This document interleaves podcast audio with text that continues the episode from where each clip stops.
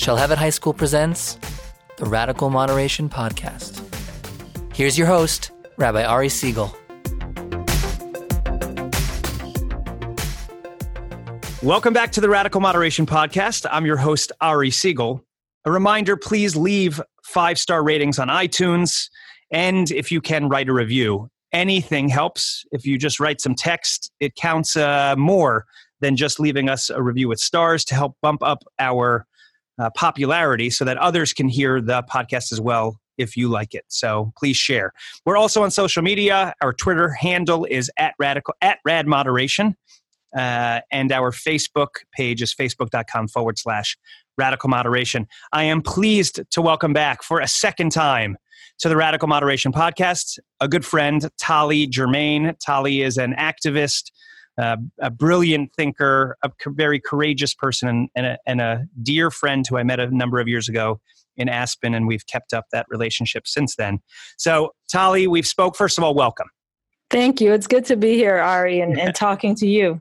So I know we've spoken before, uh, and our the listeners have heard you, uh, but maybe share with us uh, what you're reading now. I know it's been a few months since we last. Oh talked. my goodness! Um, so now I'm reading a couple of things. Uh, I'm reading Just Mercy. I was just, I literally, I was at um, the uh, Equal Justice Initiative in Montgomery, Alabama, just about a a, I would say two weeks ago, um, and I decided it, it, was time to read uh, Bryan Stevenson's book, Just Mercy. So that's the one that I'm really excited about now. And if you had to sum it up in uh, 30 seconds, so oh yeah, so, tell me. So the text really it's about um, the impact of, um, I guess, slavery on mass incarceration, and and the idea that that mass incarceration is really impacting the lives, especially of Black men in the United States. Um, I don't want to give the book away, but it's it's a must read in, in my opinion. Got it, and and it's okay. I was going to ask a follow up question, but I don't even want to. Get, I don't want more information. Um, Do you do you eat candy? What's your favorite candy bar, Thaly? Oh man, listen, I love candy and I don't have a ton of it at my house. But my thing with candy is I like to convince myself that whatever I, candy I'm eating is actually sort of healthy. So my go-tos are I want to hear this. My go-to candy is uh, I eat Raisinets because I've oh. convinced myself that it's mostly raisins. It is. Um, and I also, hey, I love fruit snacks and and the fruit snacks um they're their marketing is awesome because they say fruit is the first ingredient. So um, I've convinced myself that those two things are actually healthy candies. So so those are my favorites. And you've convinced me. By the way, Trader Joe's always has a great selection of those. Just that's like my. Goal. Oh yeah, that's right. Uh, that that's whole section. Right. All right, last fun question before we dive into the the the meat of the podcast is what is your best purchase under twenty dollars in the last month? Mm-hmm. Um, that's a good one. So we have a daughter um, now. I think since the last what? Yeah, she was born um, since the last podcast, but now they're all every purchase I make is basically about her. Um, and so I have lots of baby books. Um, and my favorite one right now is a book called Monster Trouble. Uh, I think it's her favorite too, but I'll just say that it's my best purchase under $20 as of late. I love it. Do you, you don't want to spoil the ending of that one, so you won't tell no, us what it's, it's about? Really, that's really good too. it's a must read. If you can, if the it's if our must read.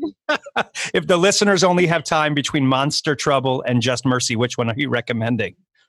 Oh, depends. I mean, are you looking for something lighthearted or are you looking for something that will really inspire you to go take action? So if it's lightheartedness, you should read Monster Trouble. It will take you just a few minutes. Um, if you really want to be inspired to go and change the world, you should read Just Mercy. Got it. Man, I don't yeah. think you need any more inspiration to change the world, but I think you've got enough. That's true. so um, we have not talked since you got back uh, from a trip to Israel. So I am mm-hmm. walking on uh, uncharted. You know, I, I, think they probably say if you're a podcast host or if you're doing an interview, you should know a little bit before you get into it. But I don't know mm-hmm. how your trip was to Israel. I know maybe share with the mm-hmm. listeners why you made a trip to Israel. What is that a part of something? Yeah.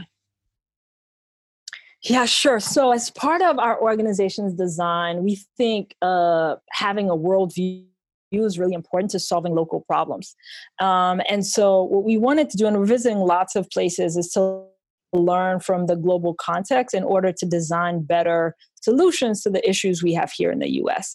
Um, and uh, there are a few things at play. I think one thing is I've always wanted to visit that part of the world. And so there was an opportunity there to visit. Um, I think there's a ton of innovation um, and outside the box thinking happening in that part of the world and we wanted to as a team experience that um, and then there's a, a, ton of diversity in that part of the world that we rarely uh, see uh, portrayed in the media or or in other places for those who don't readily have access to that part of the world. And so we decided that we wanted to spend some time um, in several parts of the world. And we started locally, actually, in the U.S. We started in Chicago um, and spent time in Chicago. And a part of the of the city of Chicago that a, a, a, number of people have talked about, in particular, about the violence happening there.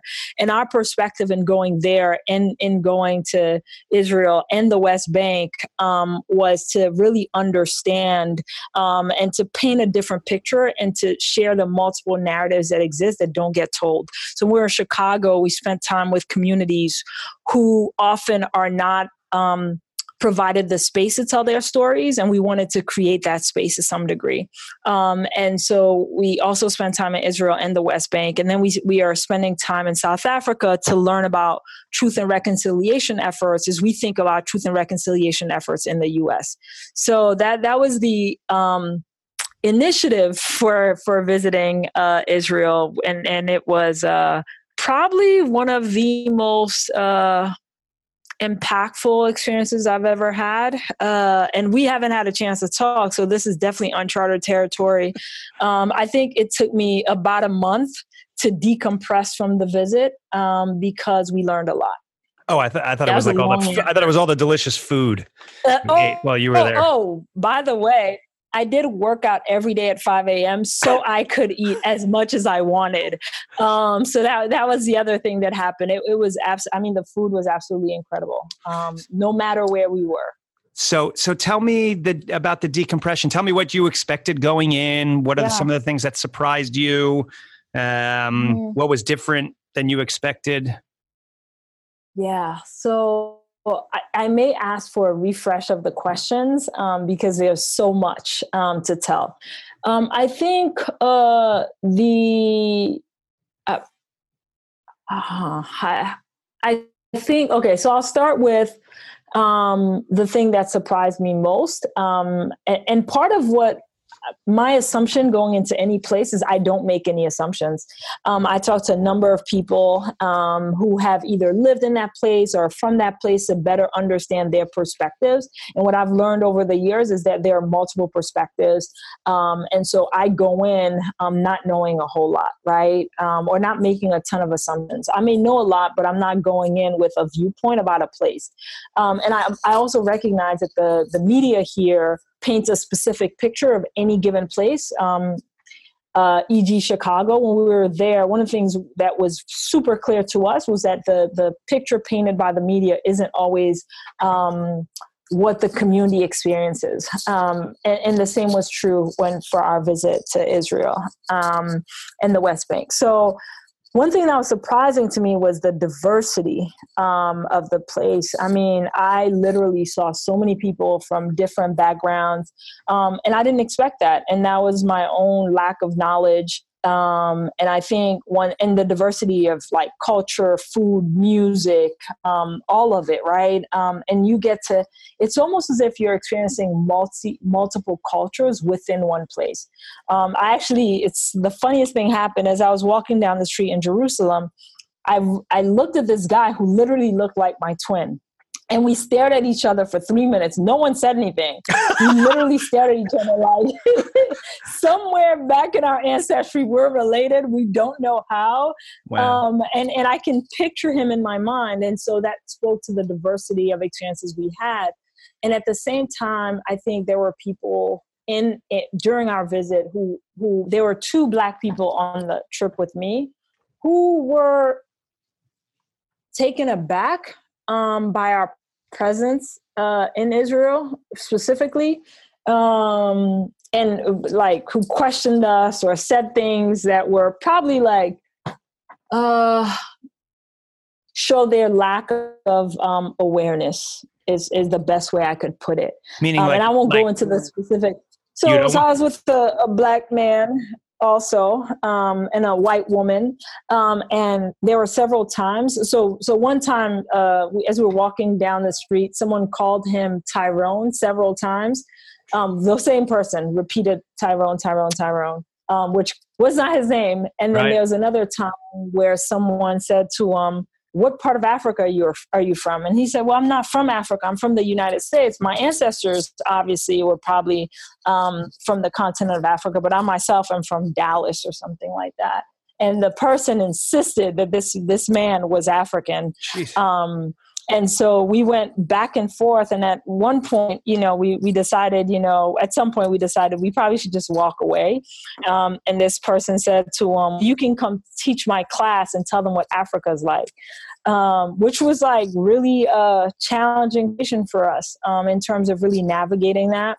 Hmm. um, but but as we were debriefing that experience one thing we said was man we should have told them we were from wakanda um, and that and, pulled up some pictures of uh, on Google of Wakanda and and and made light of the situation. But we, we had some of those experiences that felt really hard, Hmm. um, coupled with really powerful experiences. Um, where we interviewed artists, musicians, um, writers, journalists, uh, teachers, um, funders, right, across context, activists to better understand their perspectives. And we had some profound takeaways as a result of that.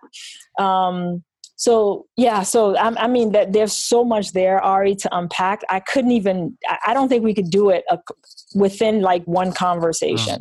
All right, that means we'll have to have a few of these. But uh, wow, that sounds. And when you say, meaning you met the artists and the writers and the teachers and the funders Mhm. uh, in both the West Bank and in Israel.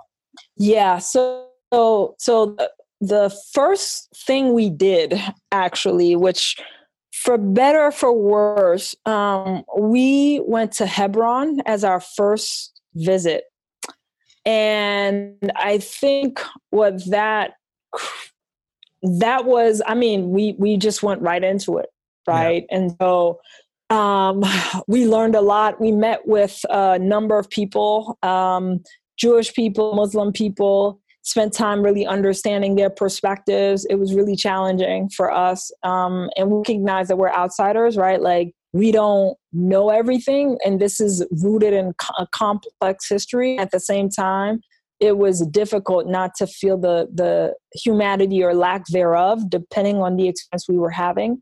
Um, and so when we talk to activists or leaders or artists from the Jewish community and and and um, from the Muslim community, uh, it was hard not to empathize, especially when we were in the Muslim parts of Hebron, um, because there's so much poverty, um, and just it, it, it. I mean, just aesthetically, they look different um, and a lot of that is about access to resources and you know we're mostly there as listeners hearing people's stories um, and it was a challenging context to say the least Yeah, um, I think that's that's an issue that uh, Israel struggles with in general in terms of perception. At at the very Mhm. minimum, it could be the reality is the same as well, but at a minimum, the Mhm. perception. You know, the, Israel uh, only they would say 60, 70 years removed from the Holocaust. Almost desolation of the Jewish people. They built it on swampland, and it was nothing. And I mean, whatever you know, uh, whatever the, the story we tell is.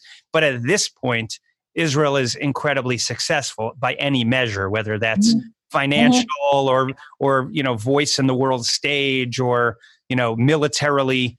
And so you you go to a place like Hebron, or you know the the Hebrew word is Chevron, and I've been there. I've been to the uh, Palestinian side of Hebron, and I've been on the Mhm. Israeli side, uh, and it it could not look more radically different. I mean, it's not like the people, the Israelis who are mm-hmm. living in Hebron are living in the lap of luxury, but at least it feels mm-hmm. like uh, like you, you know, a small town in America. I don't know, and then you go to mm-hmm. the other side of the fence, and mm-hmm. um, and and most of Hebron is, you know, on the Palestinian side is they're living in abject poverty, um, and, and mm-hmm. so automatically there's a sense of of inequality of how people's existence is. Mm-hmm. Mm-hmm. And that's yeah, I, I think the other thing that's no, no, sorry. Go ahead, Ari. No, no, you go ahead. Go ahead. I'm sorry. No, I think the other thing that the other thing that was challenging um, was listening to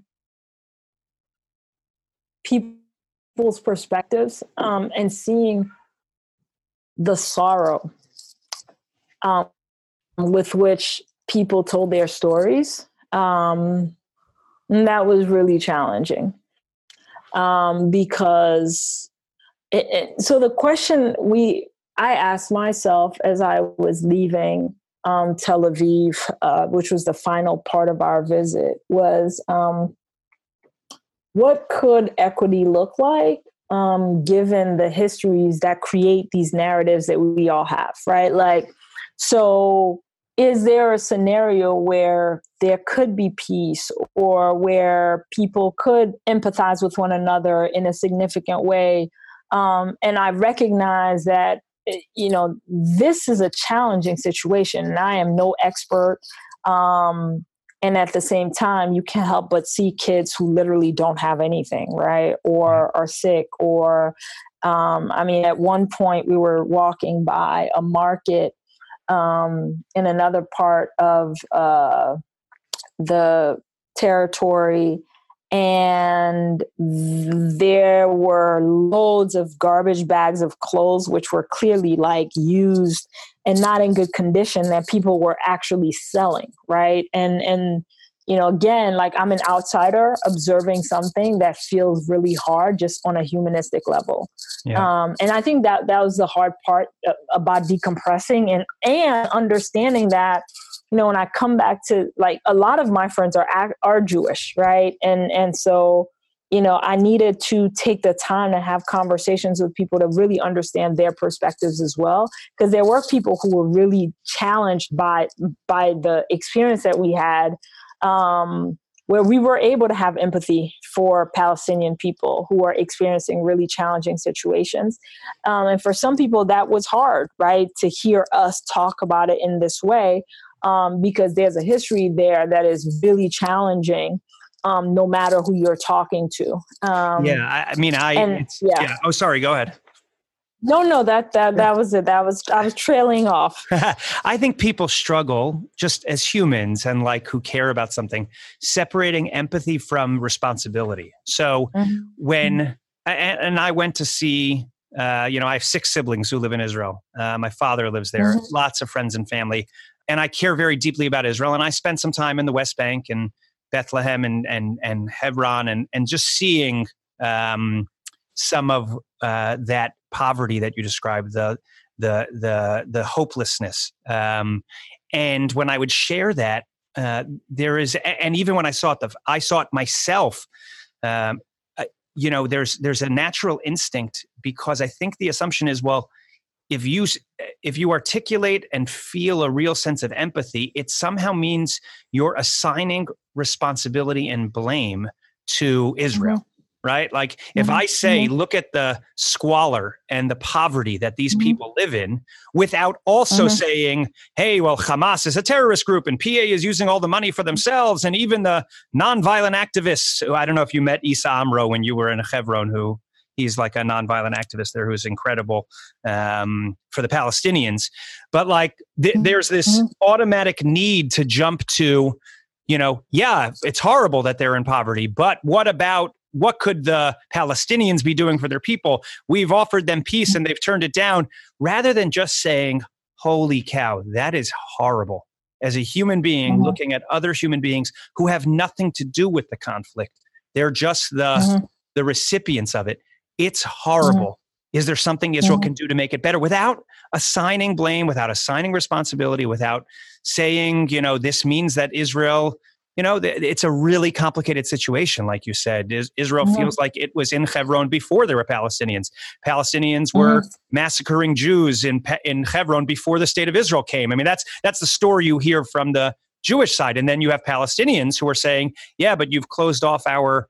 The side of uh, you know the tomb of the of the patriarchs and put metal detectors mm-hmm. there and we never had problems going to pray and now nobody wants to go to pray and you've kind of put a curfew on sometimes and we're not living you're you're treating us like animals and and yeah mm-hmm. it's just it's horrible and like what and, mm-hmm. and, I think sometimes that's the issue. I know when I speak to, and, and this sounds like it mirrors a little bit of your uh, experience when you come back and talk to Jewish people who love Israel, uh, and they're good people. Mm-hmm. Like if they saw poor people on sure. the streets, here in Los Angeles or in Brooklyn or in Chicago, they would be like, oh my God, this is horrible. We need to run a food drive and a clothing drive and a homeless drive, and America needs to do better.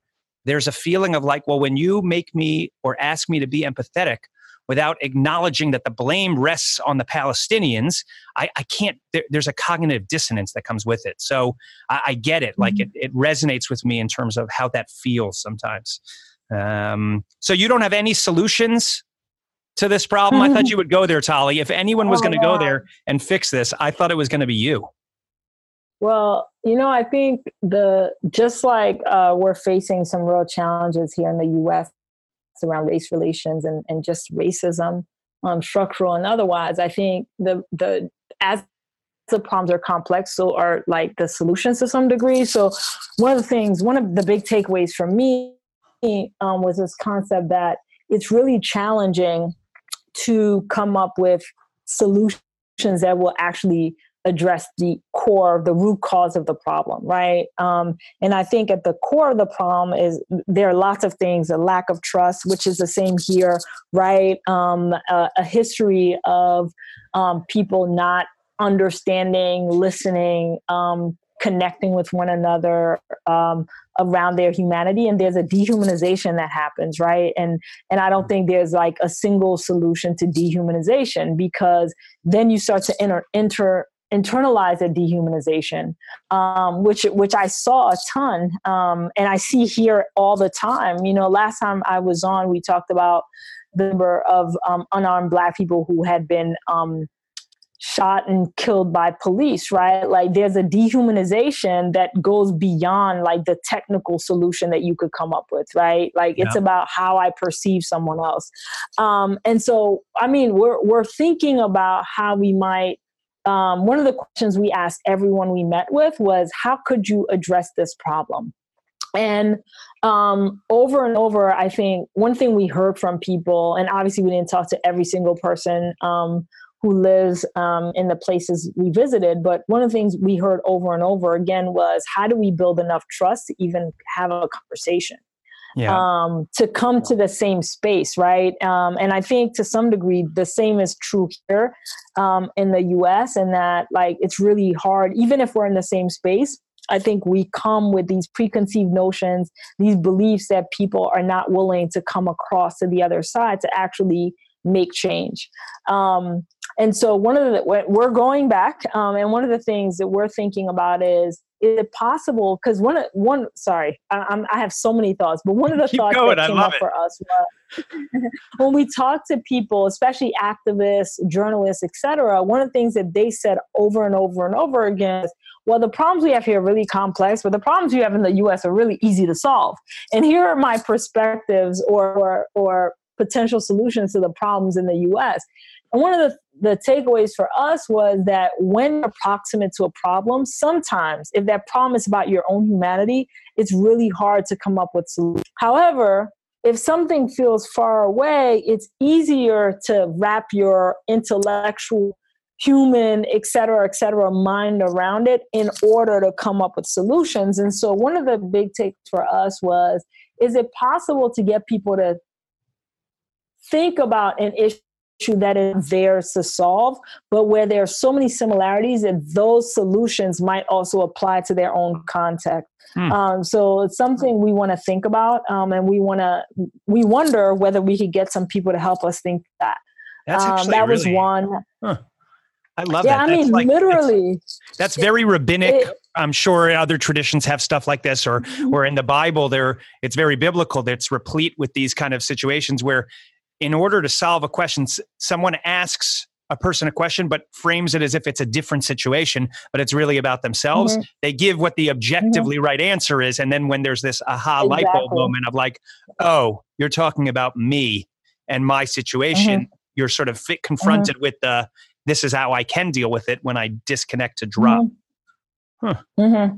And and the truth is, we we're we're not thinking of like tricking people. We really want to bring to them really complex situations from other com- uh, other contexts, um, and either pilot those those solutions in the context where they currently are or in different contexts to see whether those things if they become internalized will then um, work in the context that is most proximate to you um, because i think you know i'm really optimistic i wake up every day no matter what the previous day was and i believe that things are possible um, and I just learned that everybody doesn't feel this way, right? Um, from someone else who's like, "What-" you know, like, no, I don't, I don't believe that.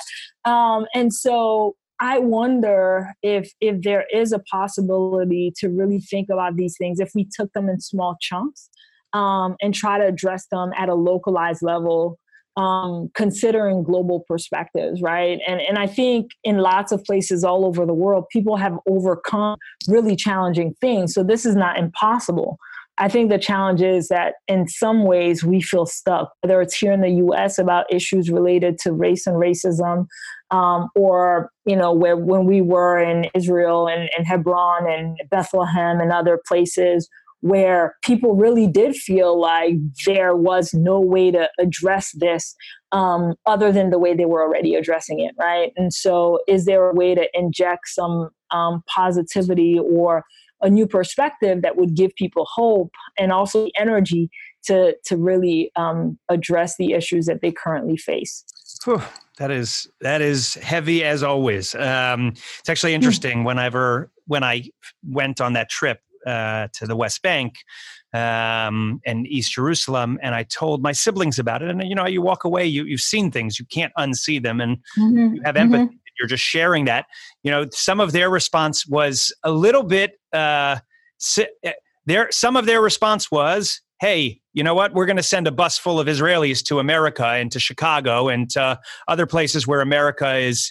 You know, treating African Americans and other minorities horribly, and we'll give you feedback also. And then once we're, sw- you know, Mhm. like Big Shot, you can come here and see the things Israel is struggling with, and it's complicated and it's complex. And you know, you have this group of Americans who are showing up to give us a lecture. Uh, how about fixing the Mhm. the racial tension that that uh, is in Mhm. America? If it, if it's so simple, kind of thing. So it's interesting. There's Mhm. both. I think I, I I'm I'm optimistic hearing you speak about using. Uh, things that are that are a little bit further away as um, you know to see to use them as test cases and how to, how to, how could we Mhm. apply what worked there here and um, but it's also interesting because there's also this tension uh, from that that you know every every place has their own issues and uh, Mhm. um, you know it's it's it feels a little easier to go to somebody else's place and see their issues uh, and give them Mhm. give them ideas um, let me think here oh i wanted to tell you one thing that's so interesting so i and again i'm not going to get the survey result correctly but there is a university in uh, it's a combination of a palestinian university and uh, an israeli university and a couple researchers and they do regular surveys of the israeli and palestinian populations and they actually send those to the Mhm. prime minister uh, and the president of the PA and, and the prime minister of Israel. So they have them. One of the survey results, the, the number one uh, factor that would, and this was asked of the Palestinians and of Israeli public, that would get them to say, okay, we maybe peace is, is doable. For the Palestinians was for Israel to acknowledge and apologize for what happened in 1948 meaning you okay you were given the you know the partition plan and israel was given to you and you had this horrible experience i mean horrible doesn't describe the holocaust but you had this experience and, Mhm. and you were given the land rightfully based on you know how it works in the in the league of nations but it's hard meaning there were people on this land who then had to be who some very you know who left who had to be who were kicked off their houses just apologize and acknowledge it was horrible and on the israeli side Mhm. and over 50% of uh, Palestinians said at that point they would be willing, meaning they could figure this out if Israel would just formally do that. Um, mm-hmm. And Israelis said, uh, sorry, and Israeli said, yeah, if Palestinians would just acknowledge our right to exist and that this is biblically, meaning whatever that means, but in the Bible, it mm-hmm. talks about the Jews being in Israel predating all of this stuff the Ottomans, the Romans, the Palestinians. Like there is a ancestral homeland piece of this, and that the UN came along and gave this to us. Just acknowledge that which is so interesting. And I think both groups like hesitate from saying that because then it, again, it's like that dichotomy between empathy and like taking responsibility or ownership or being at fault. Like if we say we're sorry for that, does that mean we now have to have reparations or give everything back? Or if we say mm-hmm. that Jews have a right to this as an ancestral homeland from biblical times, or that the UN gave it and we recognize Israel's right to exist as a Jewish state, does that now mean we give up our right to return in some way? Or so it's it's interesting to you know, hear how close in some ways the so, the solution is for the public, at least in the minds of mm-hmm. you know mind of the public. They just want to have their uh, core humanity acknowledged, like just apologize, just admit, mm-hmm. just acknowledge yeah. that we as Jews have a right to have a state and you know not to be under attack in both directions. It's there, so it's it's it's super mm-hmm. interesting. Mm-hmm. All right. Hmm. Yeah, and I think, hmm. and ahead. at the same time time, I think underneath that is like this feeling of a lack of trust, right? Like, so, yeah. you know, I think in, in terms of, let's say someone took the, those survey results and said, we are going to, on both sides, move forward. I think that one of the biggest challenges is fear, right? Like, people are fundamentally afraid that if I say this, if I acknowledge this, then am I now taking back the offer I've made to you, right? Yeah. And vice versa and so i think there's there's a big issue as it relates to fear there as well as like a lack of trust right? Because you know it's like when the trust has been broken many times how do you know that the words that are now being spoken are actually rooted um, in in in good faith? Yeah. Um and and I and we experienced that as well, right? This idea of trust or lack of trust, whether it was um, how any one of us uh, was treated when we were uh, doing dur- during our visit. Um, sometimes we felt automatically trusted, and sometimes we had to trust people because uh, when we were traveling to um, Hebron and Ramallah and, and Bethlehem, as well as uh, uh, Israel, we mostly took public transportation because our perspective was we want to understand like the experience that people have every day. Right. Um, and we don't want to leverage our our privilege in order to make this visit easy for us right and and i think there were places where we were greeted um, and and welcomed and places where people felt like skeptical and nervous as they should right um, because i also can't speak on behalf of the united states or any other place that i'm a member where i'm a member of that community as not you know having implications in the current context. Um, so uh, it's a uh, it's it's very very complicated, is what hmm. I would say, and I and I and and and at the same time, I would say I experienced a lot of joy um, uh, in terms of. Um, we visited a number of museums, uh, no matter where we were, and places where art um, was important to the community to also understand uh, how communities heal um, and express themselves. And so that was a really powerful experience as well, whether it was through sometimes we um, it was through food and community building that way and sometimes it was having the experience of like how people are leveraging the arts to tell their stories um, and to also commemorate their histories um, so that that was uh, a place where we were able to experience joy as well. Um, yeah, there there is a strange uh, yeah. feeling I think for a lot of Americans who um, who see the tension and the emotionally and politically charged atmosphere and the news and the way it portrays it. Um, and yet, when you're there, like not just life goes on, but it can be very joyous and multicultural, and mm-hmm. in in both Palestinian and Israeli uh, areas. You know, we we definitely see, and I saw some uh, some of the uh, what are called refugee camps in Israel and Palestinian Mhm. We territories. too. And, and some of them, by the way, I was shocked. Some of them are apartment buildings. I thought they would be all tents. Some of them are horrible. Some of them are less Mhm. horrible. Some of them are kind of look like regular cities. We also were in Ramallah and Mhm. we stayed at a five star hotel when we were there. I don't know if it was five stars, but like you, Mhm. it, it's it's almost surreal in some ways. Like you hear about this war zone uh, and you see it on the news and you see you know so much that's horrible, and yet you get there and there's so much beauty and there's so much just Mhm. uh, you know you, you talked about all the different the food the music the culture the religious i mean that's Mhm. one of the things that that there's not enough that i think is celebrated you're walking around jerusalem there's th- Mhm. there's no place in the world with more faiths practicing freely just walking around um, than in jerusalem and that's sort of did you have any religious moments i don't even know if you're religious Thaly. i don't even know if Oh, yeah. Um, that I don't know if I'm religious either, but there were lots of religious moments um, and mo- moments that I think were extremely uh, powerful for me. Uh, in particular, um, when we were, I believe it was in Hebron, we were walking through a burial uh, site. Um, and also, there were some um, historic sites there as well. And there was someone, we couldn't see the person singing, I believe it was in Hebrew, and it was really a majestic feeling.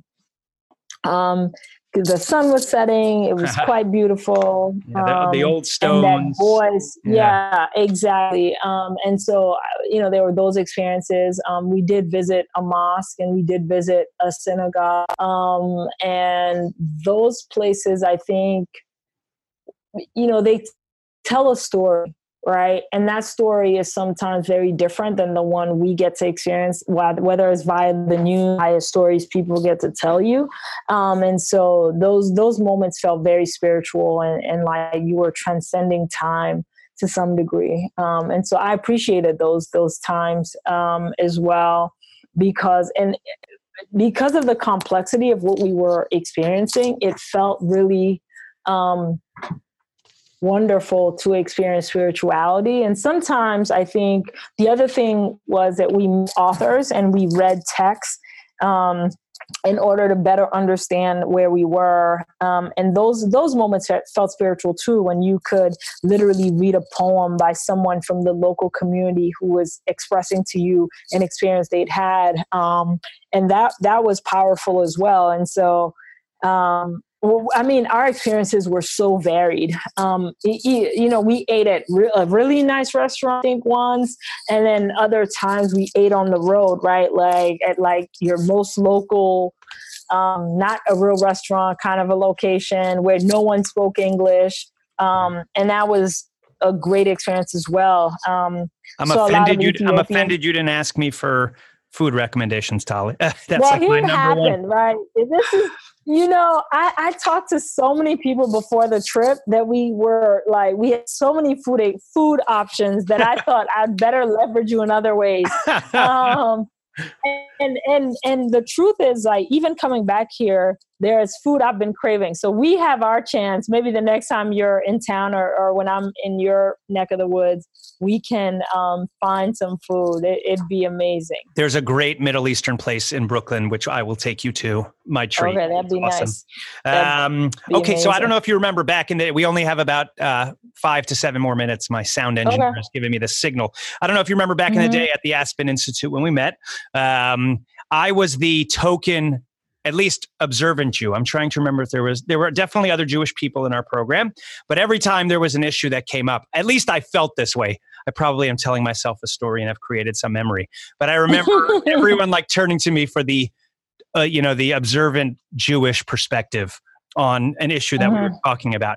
So forgive me, Mhm. I am turning to you as my one of my black friends for the black Mhm. perspective on two issues that I think are high up on the Jewish community's list over the last few weeks. Are you all right with that?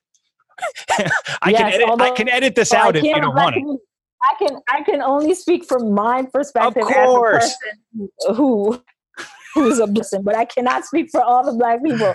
You're- but I got you, Ari. Like Wait, you haven't been voted in yet? They didn't vote. They didn't do that not, vote yet. Yet. The official. Not at all. Oh, I'm I'm aiming to be the Jewish spokesperson. Um, I'm hoping that they'll let me be it. All right. Um, on the Israel subject. So I don't know if you've followed uh, recently Michelle Alexander, who's a well known activist, wrote a piece in the New York Times. Um, I think it was uh, last week or about a week ago, uh, or maybe a little over a week ago, where she I think the title of it was something like Time to Break the Silence on Palestine or something along those lines. Mm-hmm. Um, and at least in the Jewish community, uh, as maybe we would expect, it caused an uproar. Uh, she um, acknowledged that Martin Luther King, uh, you know, as we say in the Jewish world, may he rest in peace, may his memory be a blessing, w- you know, supported Israel. But today, she thinks he would not have. Um, today, she thinks he would be horrified by what the state of affairs there. And in the Jewish community, mm-hmm. there was a real sense of of anger first at the notion that somehow there is a silence around this issue. Meaning, like if you took the New York Times and just looked at all the op eds, and if you took all the votes at the UN, and if you took, you know, any measure of who is being held accountable for human rights issues in the world, uh, based on size or not even just in a vacuum, Israel. There's no one who's silent on the topic of Israel. Um, everyone has an opinion, and everyone feels, you know, good or bad. But there's no silence around Israel. And more importantly, I think people were really upset that she would, you know, and again, it's hard. It's hard to speak from a place of uh, privilege. I'm I'm a white male, but you know, and and the Jewish community in many ways is privileged. Um, but we felt like, and it was hard to say. But how can you take, my you know, quote what Martin Luther King Jr. would have said? He would he have celebrated uh, you know, women's rights in Israel? Would he have celebrated the LGBTQ's rights in Israel? Would he have celebrated, uh, you know, uh, literally the freedom of of everything, of religious expression, of cultural expression, of, you know, are there things Israel can be doing better, which maybe he would have pushed for, probably, um, but to in his mm-hmm. name mm-hmm. Suggest that you know, uh, if Martin Luther King were alive today, he would be horrified by what's happening in Israel. Felt uh, manipulative to the Jewish community. I don't know first of all, I don't know if you read the in our world, this was like every blog, every you know email group, every WhatsApp thread. I don't know if in the rest of the world anyone actually cared. so, did you see it? I did see it. Oh, okay. Uh, yeah, I did see it. Thoughts? And uh, thoughts. I think you know this. This is where the complexity of it like comes to um, so I think my takeaway is that um, there is isn't a, there isn't a lot of conversation, at least in my circles, about the, well, or, or there haven't been, right, um, about the Palestinian experience in uh, the Middle East, right, and so I think part of that op-ed, I think it was a, no, it was an opinion piece. I think part of that opinion piece was about the fact that this is seldom talked about, right? Like when when folks talk about Israel, um, they either, I think, the the mass media, right? We're not talking like people who have a lot of knowledge, have been, understand, have read, right? We're talking about just the general public. Um, I think it's either about the conflict at a high level. Um, or some other way of understanding the Israeli experience. And and and there's very little knowledge that most people have about like the root causes and, and the current state of affairs as far as the conflict goes.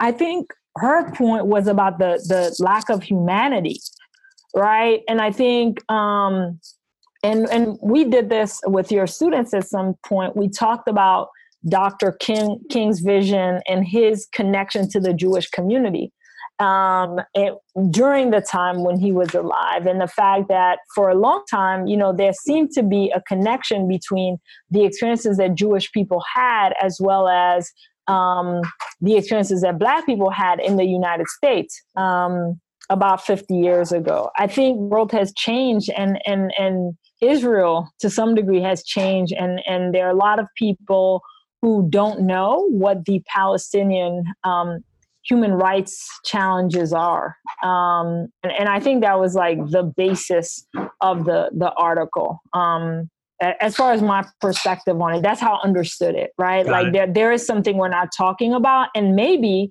right? If we talked about the issue in its entirety, right, and we looked at the holistic picture, the whole picture, maybe we would have different solutions. I think was the big takeaway.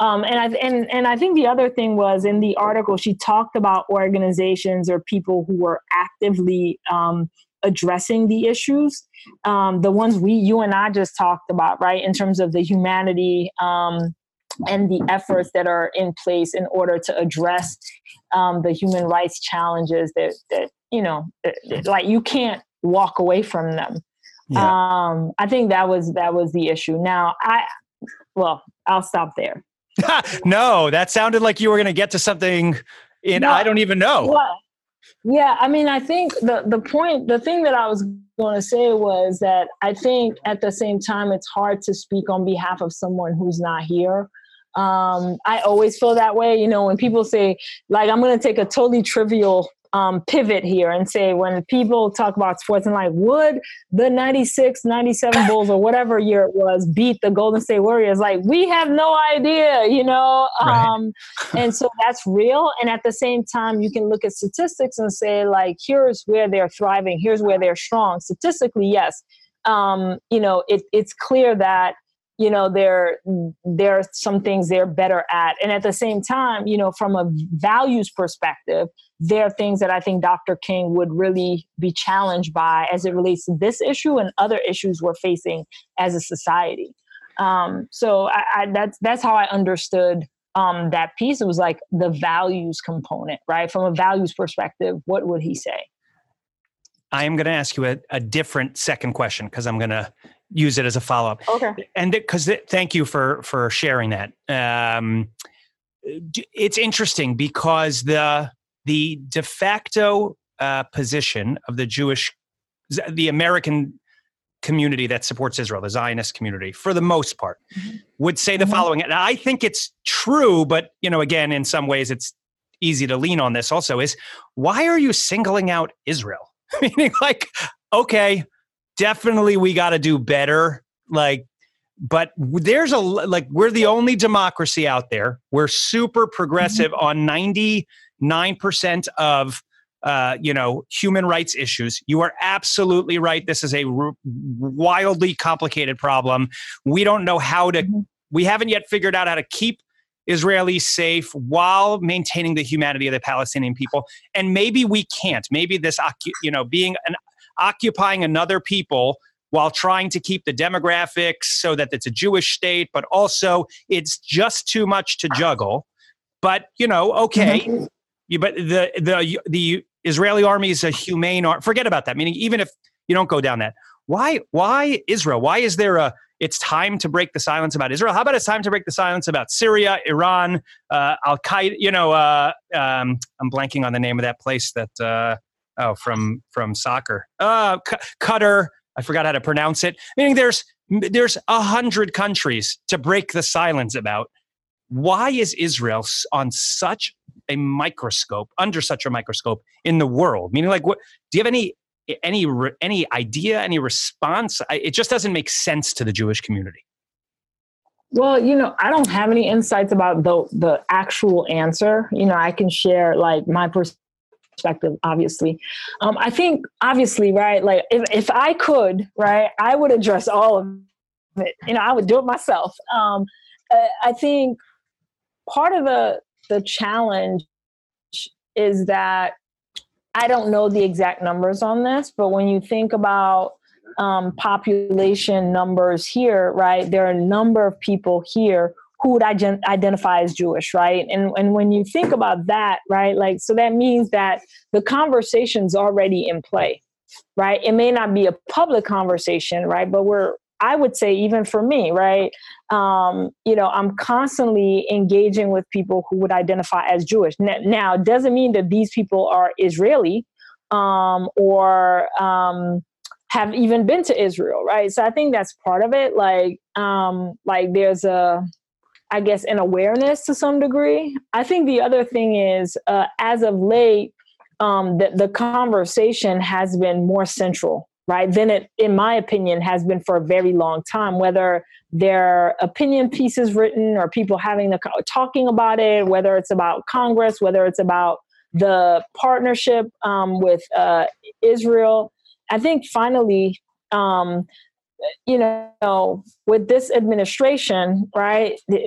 Mm, there's been a lot more conversation as well, right? With this current political administration, um, you know, I think there's been a slight pivot. I don't even know if I want to call it slight to support um, uh, and so that raises lots of other questions and makes it more central right? And i don't i don't even know my i don't even think my answer is satisfactory. I think it's one of those things i'd have to do a lot more reading learning and listening about. But my perspective is that this as of like the last few months this has become more central to our conversations. Yeah. um, and so i would say that that's partly what's happening. Um, interesting. Yeah. there's maybe i'll get back to you there yeah, no. Well, listen, I'm I, I feel like every time I talk to you, we should do like six more podcasts. I have an entire page, just so you know, about the Women's March, uh, Tamika Mallory, that we're not even covering, Thaly, because we just we have too much to talk about. Um, and now, yeah, there's some people, new new members of Congress. We we have to talk. I mean, there's just too much. Mm-hmm. So we're gonna sure. have, mm-hmm. we're gonna have to have a dinner uh, or a lunch in New York when I come in yeah, Brooklyn. That'd be great. Uh, um, I would love to hear any because uh, that last piece, by the way, is is an issue that it's hard to get past with the, the mm-hmm. discrepancy, mm-hmm. the disparity in terms of how Israel is looked at from the Jewish community's view, and maybe mm-hmm. others who support Israel. It it feels hard to get past that when talking. It almost feels like we're under fire. We got to circle the wagons. We can't give an inch because look at how we're targeted or look how Israel is targeted. So, I mean, mm-hmm. yeah, we're, we have we have a lot of work to do. You have a lot of work to do to fix the world and to fix these fractious times and to heal the world. But as always, thank you to Thaly. It's a pleasure to speak to you. Thank you for joining us. Any always, um, oh, you know, looking forward to seeing you. Thanks to my listeners for listening to the Radical Moderation Podcast. Again, please remember to give us five stars uh, on iTunes. Follow us on social media. Write a comment. Uh, and if you have any questions or feedback, you feel free to email me at a.segal at shalhevet.org. To be continued, Thaly, as always. Talk to you soon. All right. Take care.